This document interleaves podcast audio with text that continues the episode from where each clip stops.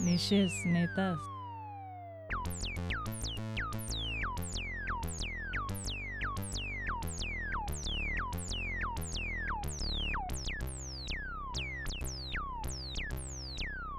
Nei šis, nei tas. Mhm. Kas čia toks? Podcastas naujas epizodas. Kas čia toks sėdi? Lukas. Lukas. Džiaugys. Vyras. Mano vyras. Būtent. Čia yra pats mėgstamiausias mano žmogus prieš mane. Didelis įvykis. Didelis džiaugsmas tave matyti priešais. Labai smagu. Man irgi didelis džiaugsmas tave matyti. Pasiruošėm šį kartą, pasipuošėm profesionaliai. Profesionaliai. Taip. Vien tai, kad mes sakom neprofesionaliai, o profesionaliai, išduoda, kad mes nelabai profesionalus ir tame yra visas mūsų humoras. Kadangi klausytojai mūsų nemato, tai kaip tas profesionalumas a, įsikūnija šiandieną. Iš tikrųjų, profesionalumo idėja kilo man po to, kai supratau, kad aš niekaip neprisiversiu įrašyti, jeigu kažkaip nesusimsiu ir nesuimituosiu, kad tai panašu yra į atsakingą darbą. Tai yra labai atsakingas darbas. Taip. Ir tu esi su kostiumu, dėl to profesionaliai. Su švarku, apačia yra neprofesionali. Niekas nemato. Bet aš prisiduodu, nes man patinka aukštos, stan, aukštų moralės standartų laikytis.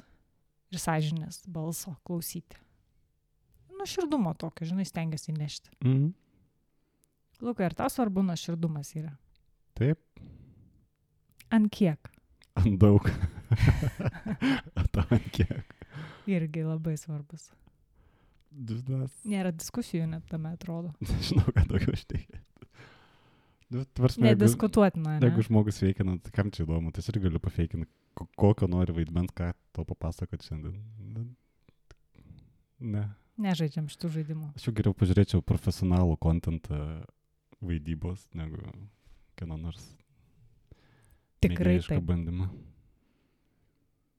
Lukai, kaip tau sekasi Taip, Vilija. gyventi su manim? Nes mes atšventinom šį penktadienį savo 12-asias gyvenimo kartu po vienu stogu metinės. Diena iš dienos mes 12 metų gyvenam kartu. Ne tik, kad esam santykyje ten kažkam per atstumą, per pasimatymus, okei, okay, žinau, bet būnam kartu. Fiziškai, vienoj patalpoj. 12 metų. Aš sakyčiau, tai nėra sėkmės reikalas. Sakykime, sekasi tau. Kai esi profesionalus ir bežiūri profesionaliai Taip. savo santykius. Viskas klojasi kaip prisėst. Dažniausiai. Svar, ar tau santykiai čia toks um, Fun. įsitikinimas klando, kad santykiai yra kaip darbas. Į santykius reikia dėti darbo, kad jie veiktų. Ar tu pritari? Na, aš nesuprantu, kai sako, nu, dirbau, dirbsiu su savo vyru. Ties savo santykiu. Ką tu ten dirbsi? Ką tu ten dirbsi? Sėdėsi į sasviniuką su pieštuku, nukramtytų kažką rašinėsi, visą kiną. Nu, žinai, susigalvoja visokių pratimų, kaip didinti ten kokį nors pasitikėjimą viens kitų ten. Nu, tai atsakomybės darbas. Čia yra mm, common sense. Mm. Ir jeigu jo nėra, tai labai sunku įpratimą įsidėti į galvą. Kaip yra internetas tas sklandantis pokštai, su kuriais labai, kuriems labai pritarė, kur uh, turėtų būti gėda, kai eini į ofisą, nes visi žino, kad tu neturi pinigų ir tau reikėtų pinigų. tai man tas pats yra, nu, tu viešai pripažįsti, kad tau reikia dirbti savo vyru, savo žmona. Mm. Tau jis nepatinka ant tiek, kad natūraliai gautas Taip. tas santykis, to reikia priversti. tau save. darbas yra. Tu pats savo esi darbas, kai su savimi dirbi. O gal mes tiesiog tokie laki, kad mums netenka įdėti darbo. Nu, kartais padarom kažkokių pratimų, tantrinio kvepavimo. ne, ne. Bet tai buvo vienetai kartu. Tai yra dėdamas pastangos pasiekti tam tikrą tikslą, bet tai nėra darbas, darbas. Mm. Atrakinti širdį, nuo širdumo prisipažinimą kokį nors yra kartais dėdama pastangų iš mano pusės. Iš mano irgi. Taip, labai Nežinau kaip patinka tu, man. bet asmeniškai aš šituose santykiuose tai esu Taip, toks aš nežinau, ar tu Aš labai girdėjai. stengiuosi. Taip. Nežinau, ar pastebėjai, bet kartais mums būna. Nu, turėjau tokį įtarimą, kad, kad gal čia visgi nenatūraliai, gal čia buvo pagalvota prieš tai pasistengta. Kaip toks profesionalas jau savo santykiuose, gal, gal esi atrakinęs kažkokių triukų, įpročių, Triukų? įgūdžių savo santykio kultivavime, sąmoningam ar visiškai nesąmoningam, kur, Mhm. kuriuos manai, kad gal kitos poros ar kiti vat, vyrai santykyje nelabai žino, arba jiems gal praverstų, gal turi vieną kokį gerą va tokį netikėtą patarimuką.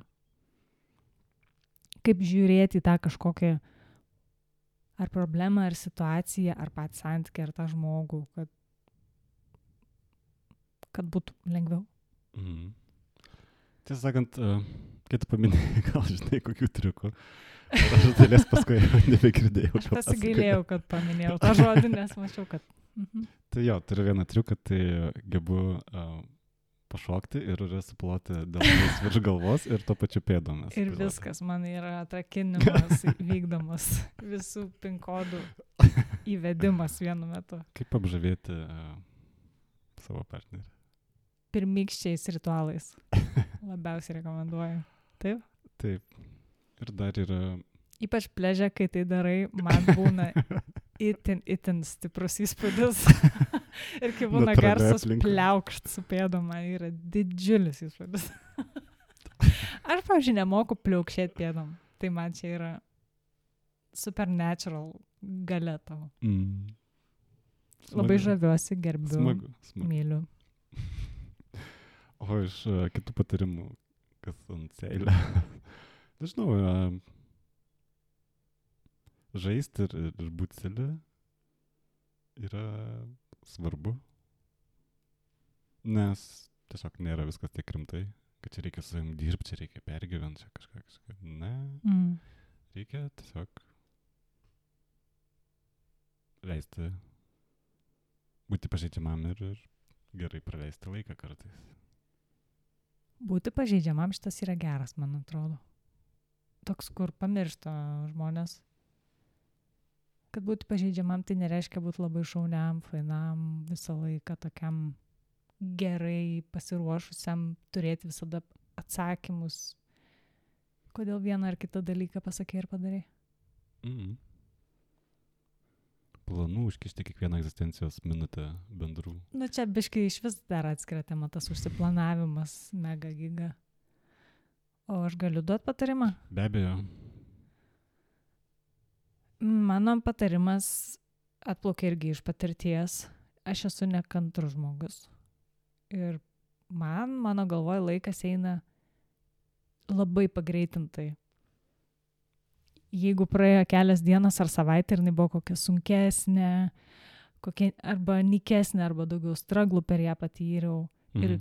nieks nesilipdo per ją, ir tarp mūsų, ir gyvenime, ir fiziologiškai kokie nors straglai, tai atrodo, žinai, toks, taip yra jau visą laiką.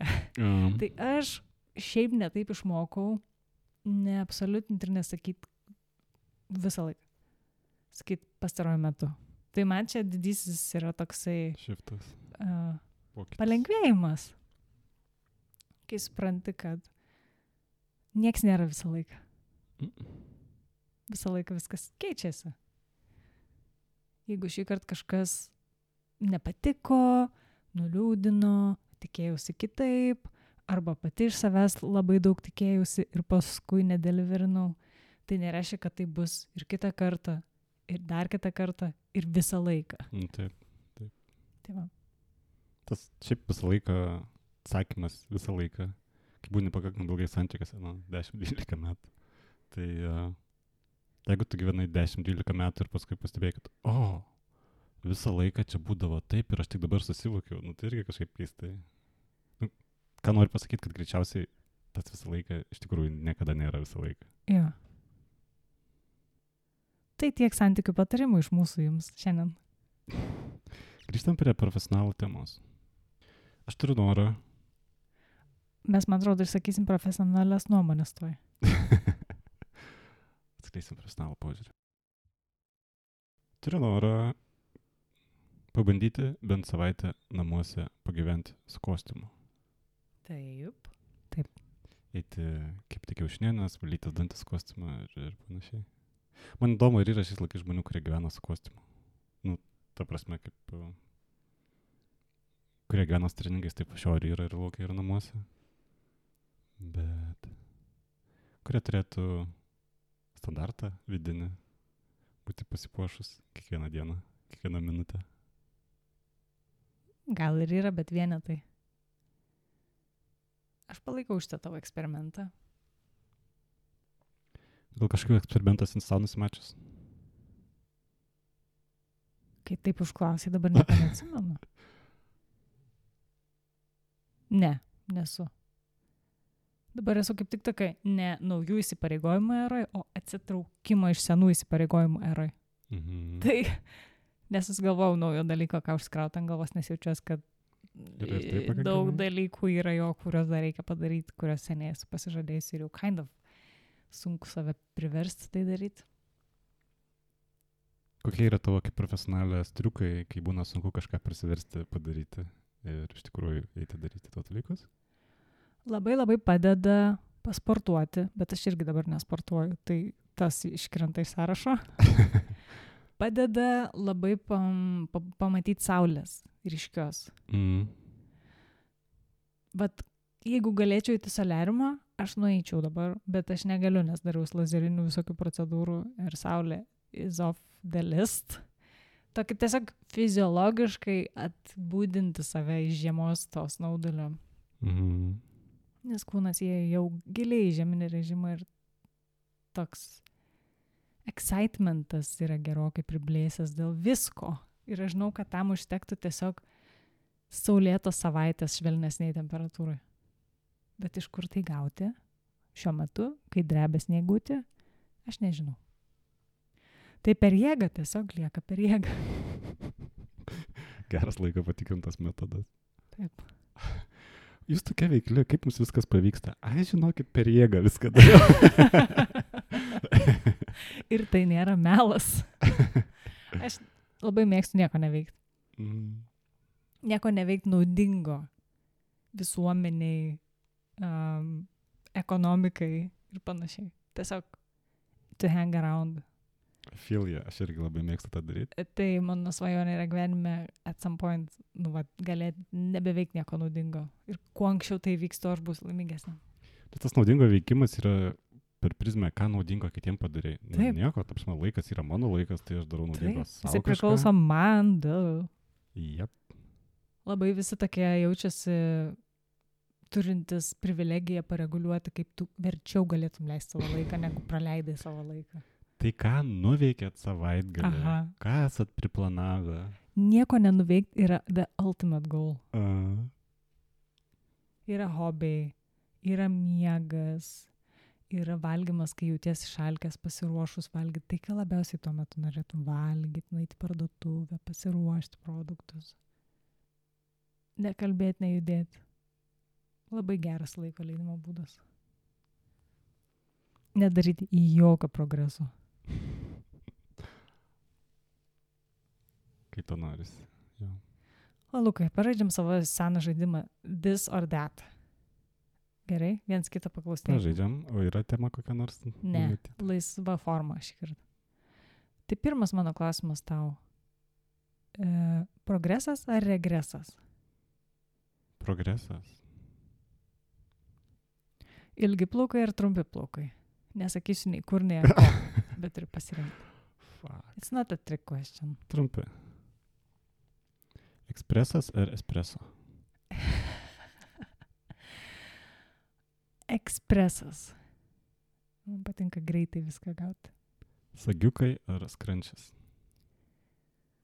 Sagiukai. Dėja, vis dar. Bokseriai ar... E, nu, tai iš vis maži truskai. Trikampiukai. Trikampiukai. Jo. Mėlynos akis ar rudos akis?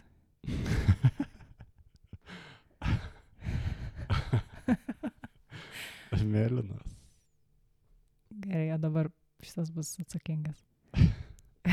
Karvės ar arkliai? Šitas labai sunkus. Žinau. Aš dėl to apšildžiau tave lengvesniais. Karvės. Karvės. O tau? Aš atsimenu, tavęs to klausiau prieš savaitę, gal ir tu sakei arkliai? Tuo metu, Nu, kas tuo pasikeitė? metu- Tai yra labai sunkus klausimas, tai Mm. klaus kol. O aš šiandien gal arklį, nes norėčiau išjudėti. Arkliai.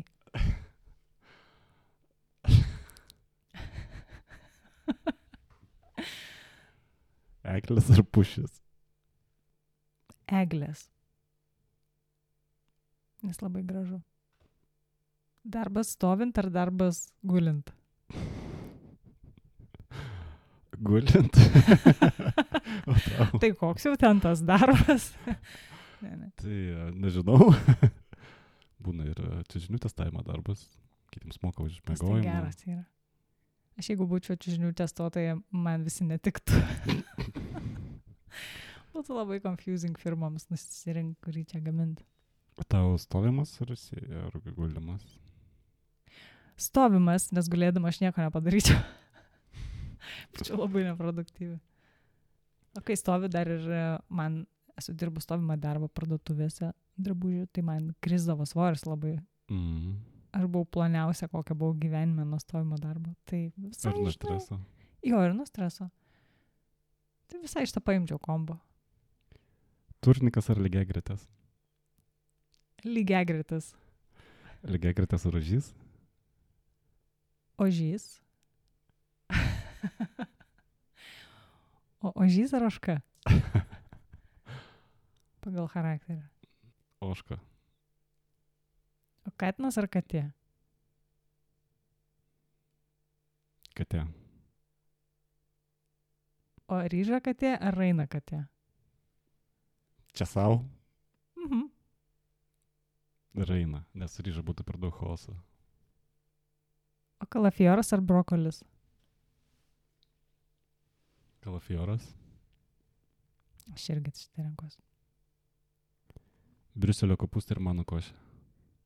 Briuselio kopūstai. Polenta ar manų košė? Nes čia tokia manų košė for adults. Mm.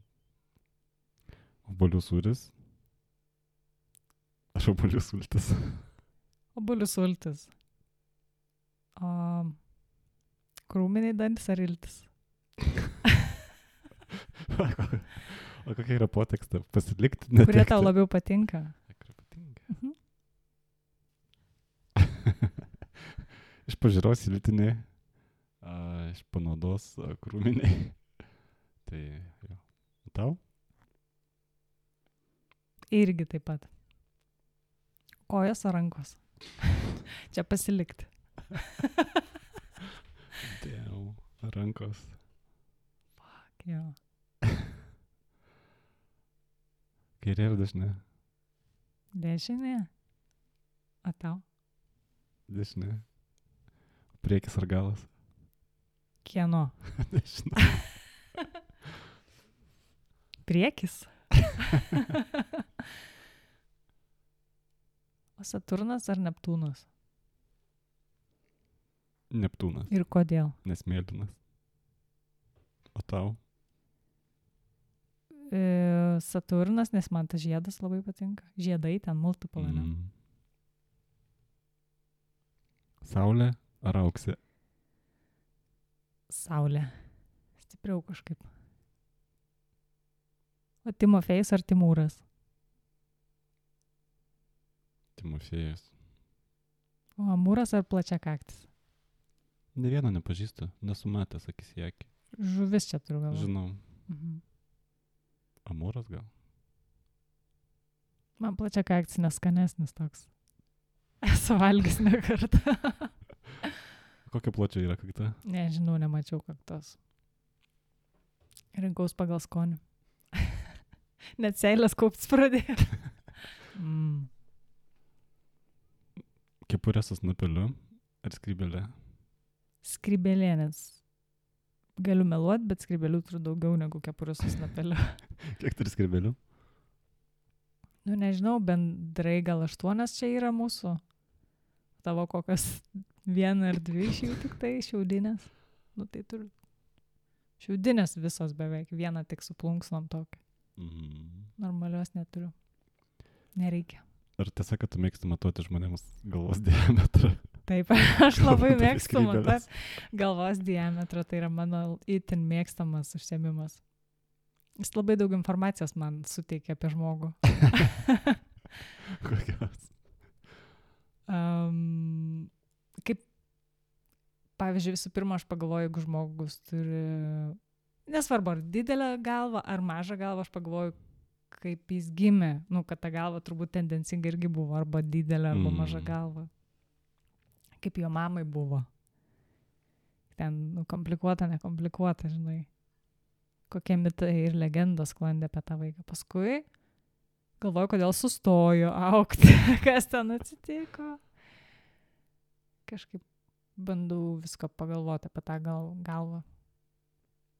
Nes man čia svarbiausia kūno dalis. Kaip jau bebūtų. Yra kaip privaloma turėti didelę galvą arba mažą galvą? Man atrodo, kad dideliai galvai telpa daugiau smegenų, bet čia tik mano nuomonė. Aš nežinau, ar tai susijęs tikrovė. Priklausomai, ką juose nešioji ir laikai. Taip, taip, bet smegenų didumas ir protingumas nebūtinai susiję. Galvos didumas. Žinai, būna tokie džemperiai. a, Bet man daro įspūdį didelės galvas, bet to my surprise daugumos žmonių turi labai vidutinio dydžio galvas. Mažuma turi kažkokią, nu, didesnę negu 5-7 cm apimties galvą. mm, Mano yra 5-7 pačios. Vidurys. O mano? Neatsimenu.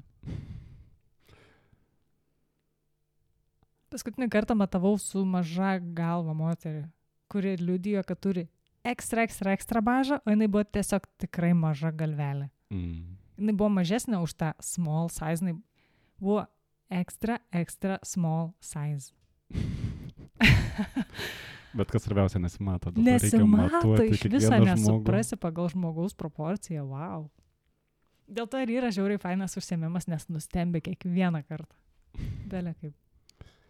Žinai, būna tokie džemperiai, aš turėjęs gal vieną ar du prastesnės kokybės, kur kaklas būna siūlės iš nesitampančių siūlų. Mhm. Ir nusivalo visas makiažas, kai vilkės. Mhm. Sugadinant tokiai. Turbūt yra vienintelė privalumas turėti mažą galvą tokiais atvejais. Jo. Ir gali visokius tarpus prakišti, jeigu nori pasižiūrėti, žinai. Mano netelpa niekur taip lengvai. Bet jeigu turi va tokią tiny ass head, visai, žinai, čiukšt pro tvaros tarpą. Kas ten loja? Profortkė. Taip. Žinai, tų galvos dydžių variacijų tarsi nėra taip daug, nes žmogus koks bebūtų, ten pėdos dydžiai gali drastiškai skirtis, rankų ilgis, plaštakos plotis, bet galva yra gan konsistent dydžio pas visus. Mm. Bet įdomu vis tiek atrast, kad yra tų skirtumų nemažai. Ir jie nėra tokie vizualiai matomi. Todėl aš metras ir jūsų galvelė, it's a match. Leiskit pamatuot galvą. Steikit man džiaugsmo taip. Nieko nekomentuosiu, pažadu. Pasidalins rezultatais. Tu pasakysiu, kiek centimetrų ir viskas. Nepameluodama. Mm. Gal yra dar kažkas, ką mėgsti matuoti? Viską mėgstu matuoti. Viską mėgstu matuoti. Man taip teikia džiaugsmo centimetrai. Viską. Ilgius, dydžius, pločius, atstumus. Viską. To gal tik tu klausyk būti matininkė ir sklypus matuoti. Sklypas neįdomu, žinok, nes tiesiog kažkoks didelis, didelis žemės plotas, didesnis ar mažesnis. Ten nėra įdomumo tame. Mm. Hmm, koks čia tas plotas, kokia atriekė toks ir yra, nu, žinai, Aha. neįdomu. Žmogų matuoti įdomiau. Jeigu turėtume gyvūnais, visas būtų išmatuotas. Stumas nuo nosies iki virštinės lūpos pradžios, akies plotis, nuo voko iki antakio, ausies ilgis, viską aš tavas išmatavus, savo išmatavus ir ne po vieną kartą ir dabar visai vėl užsimaniau išmatuoti. Uh, vaikystėje, kai einam į polikliniką ir būdavo, kad matuoja kiekvienais metais. ūgį, O paskui nustojo kažkaip. Mm. Galėtų ir toliau matuoti ant tų gyvulinių svarstyklių. Aš tiesiog matau kaip opportunity, kad būtų galima tau paleisti appsą, kur būtų pateiktas metodologijos, kaip išmatuoti visus atstumus ir visas kūno dalis e, milimetro tikslumu. Ir galėtum atsidaręs visą laiką žinoti, koks yra atstumas, pavyzdžiui, tarp kairės ir dešinės ausies, Nuo vienos šnervės iki kitos. koks yra žasto plotis. Koks tavo sedimens žando aukštis, plotis, gilis, viską, viską, nėra tabu jokių šitiems matavimams. O ką tu mėgsti tokio daryti, ko gal kiti nežino? Kas tau teikia malonumą ir neturi jokios praktinės naudos? Be plojimo rankom ir kojom vienu metu. Daug kas teikia malonumą be praktinės naudos. Nu, Bet aktyvaus kažkokio eiti, matuoti. e, O kas pasivaus gal? Man patinka stebėti Mhm. dalykus. Tau tai teikia malonumą. Taip. O ką tu mėgsti stebėti? Viską, kaip medžiai linguoja, žolės linguoja, paukščiukai. Žiūronų gerų neturi. Ne. Stalkint nemėgstu, mėgstu stebėti. Man visą laiką reikia, kad būtų kažkur netoli galimybė pažiūrėti į tolį ar, ar, ar į aukštį, į gilį. Nes kažkaip priešingų atveju visą laiką n- nupušęs lieku.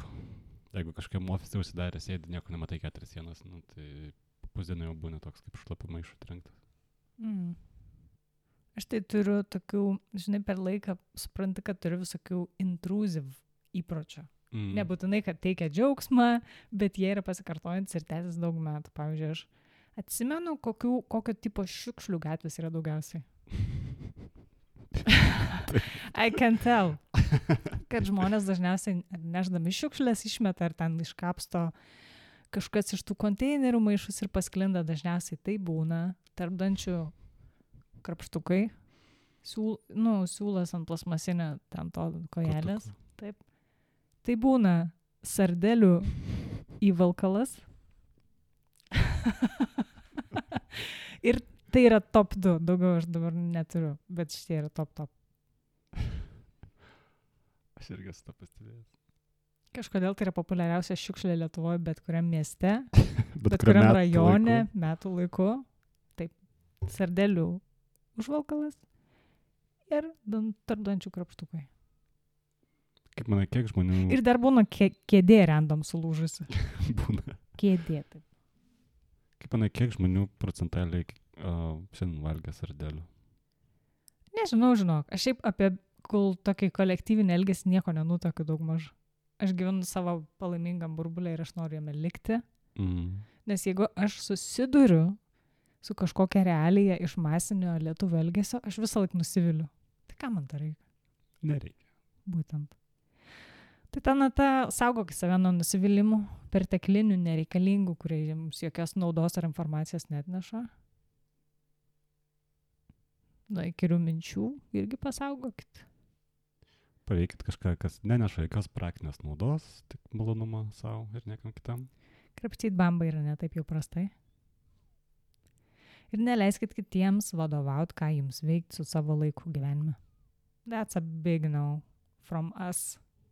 Jeigu ką, tai at- ateisim, padėsim apginti jūsų laiką nuo kitų, kurie nori jį reguliuoti. Ačiū už jūsų laiką ir iki kito karto. Bačkis.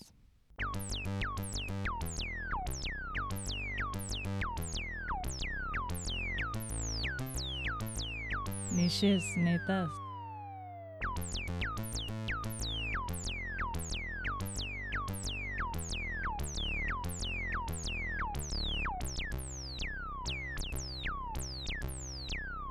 Nei šis, nei tas.